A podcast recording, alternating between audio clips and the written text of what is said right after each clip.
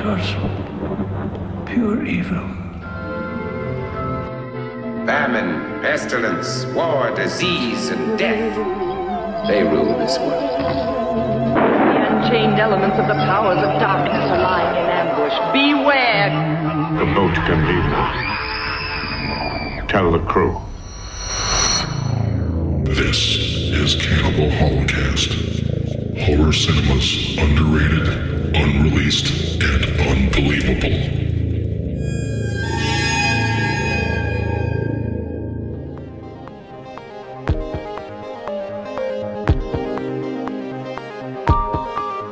Imagine, if you will, hearing about an amazing live performance from a band that never records an album.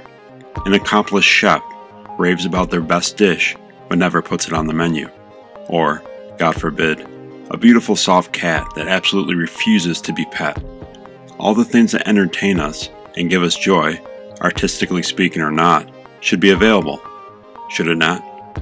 When it comes to indulging in cinematic pleasures, there are unfortunately plenty of contributors, or should I say, suspects, in providing a turnoff. Terms like copyright, licensing, and other legal drivel are a sad reality in the big business of celluloid, not to mention other quite common quandaries like the dreaded loss or damage original film prints. And there may not be a genre more affected by this than the horror genre. My name is Tom, and welcome to Cannibal Holocaust. The horror genre unconditionally coexists with all of us, its rabid fan base. It accepts our incessant critiques and general snobbery. The film catalog is vast and seemingly eternal, therefore attributing to what I consider the Lay's potato chips of genres. We always want more, and it's that passion and said vastness that allows us to always be the hunter. And with plenty to be hunted, our genre is always in season. What is it about the obscure that seems to attract us to such manic levels? While many of us fear the unknown in our normal lives, within the world of art, we crave it. Is it about being the first one to find it, which in turn perhaps gives us some sort of fabricated ownership? Is it strictly to flaunt the depth of your cinematic knowledge to a few people you'll never meet on a social media platform? Or is it, for me anyway, strictly a successful ending to another search. The rock was moved, the hole was dug, and you found something. Something that should and needs to be found. Another horror film. So, as stated in the intro to this show, wonderfully put together by my close and talented friend Jay Zagoda, I might add, I will be touching upon the genres underrated, unreleased, and unbelievable. Now, we've already covered the unbelievable and an underrated.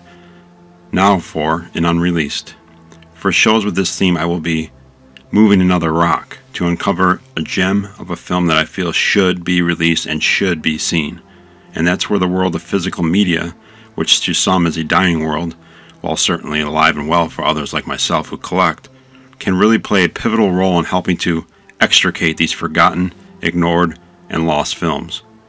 Physical media proprietors like Arrow Video, Severin Films, and Vinegar Syndrome have done wonders over the last several years for this most honorable cause. Now, in the future on this show, if you were to suddenly hear a noise that sounds something like this, it indicates some great news as another film has at last been given its due with a release. Well, let's give it a test run then. Okay, folks, this month Severin will be releasing a film that certainly fits into this criteria. Previously only available on bootlegs and a few murky foreign VHS tapes, which is usually the case with these films, is 1989's The Black Cat. Helmed by Italian stalwart Luigi Cozzi, and a cast that includes a fellow great director, Michele Soavi, and a genre legend, the sexy Caroline Munro. And this is where the importance of physical media and its subsequent support comes into play. As fans, we need to purchase these films and show these distributors that the effort they put forth was in fact not in vain even if the streaming route is more to your liking when watching films. At the least, for films such as this, get physical. Not only are you carrying the torch for unreleased art, you're also supporting small business, which, of course, needs us now more than ever. And with that said, I will be showcasing another 1980s Italian film that hopefully is granted the same overdue fate as Cozzi's film. In case you haven't noticed now, through three episodes, I am a certifiable zealot when it comes to horror films of the Italian persuasion I often have to temper my emotions when approaching the subject, particularly when I come across an Italian film I have yet to have seen.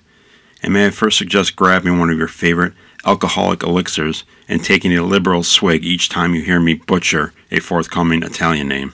I apologize in advance. Cheers. Now, fortunately, I suppose to an extent, unfortunately, there is still a considerable amount of Italian films that have yet to see the light of day. The prolific run of Italian genre cinema reached its peak in the late 70s to mid 80s.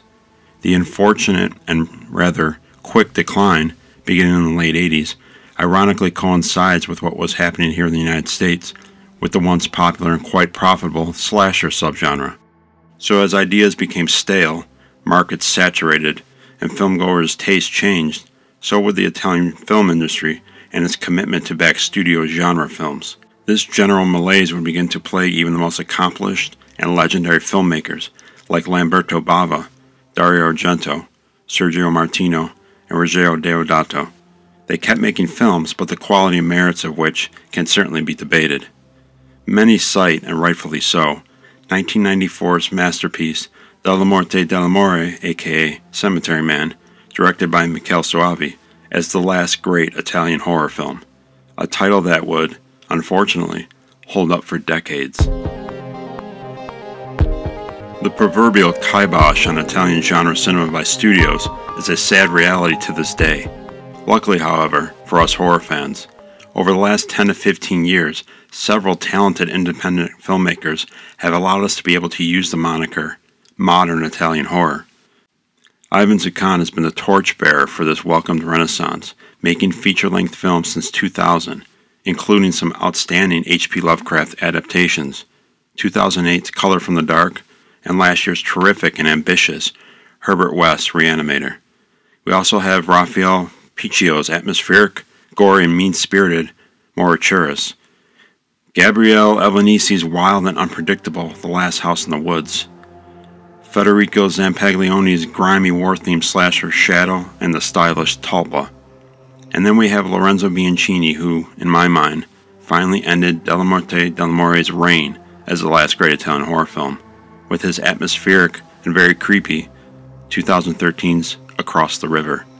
And while not directly from Italy itself, we have also reaped the rewards of a handful of French filmmakers who decided to pay homage to the heyday of Italian horror, particularly the giallo subgenre. These aren't just watered down attempts at a retro resurgence. These are truly great films that have been all over my award show over the last several years. Films like Amer, The Strange Color of Your Body's Tears, Francesca, Abracadabra, and Knife Plus Heart. Films that I guarantee will warm the black heart of the most cynical and incredulous horror snob. And all of these titles I just mentioned are available in both streaming platforms as well as physical media. So please, watch and support them. I mentioned earlier, those nearly three full decades of great Italian horror cinema is so vast and was so prolific that there are still so many uh, emotions to be tempered.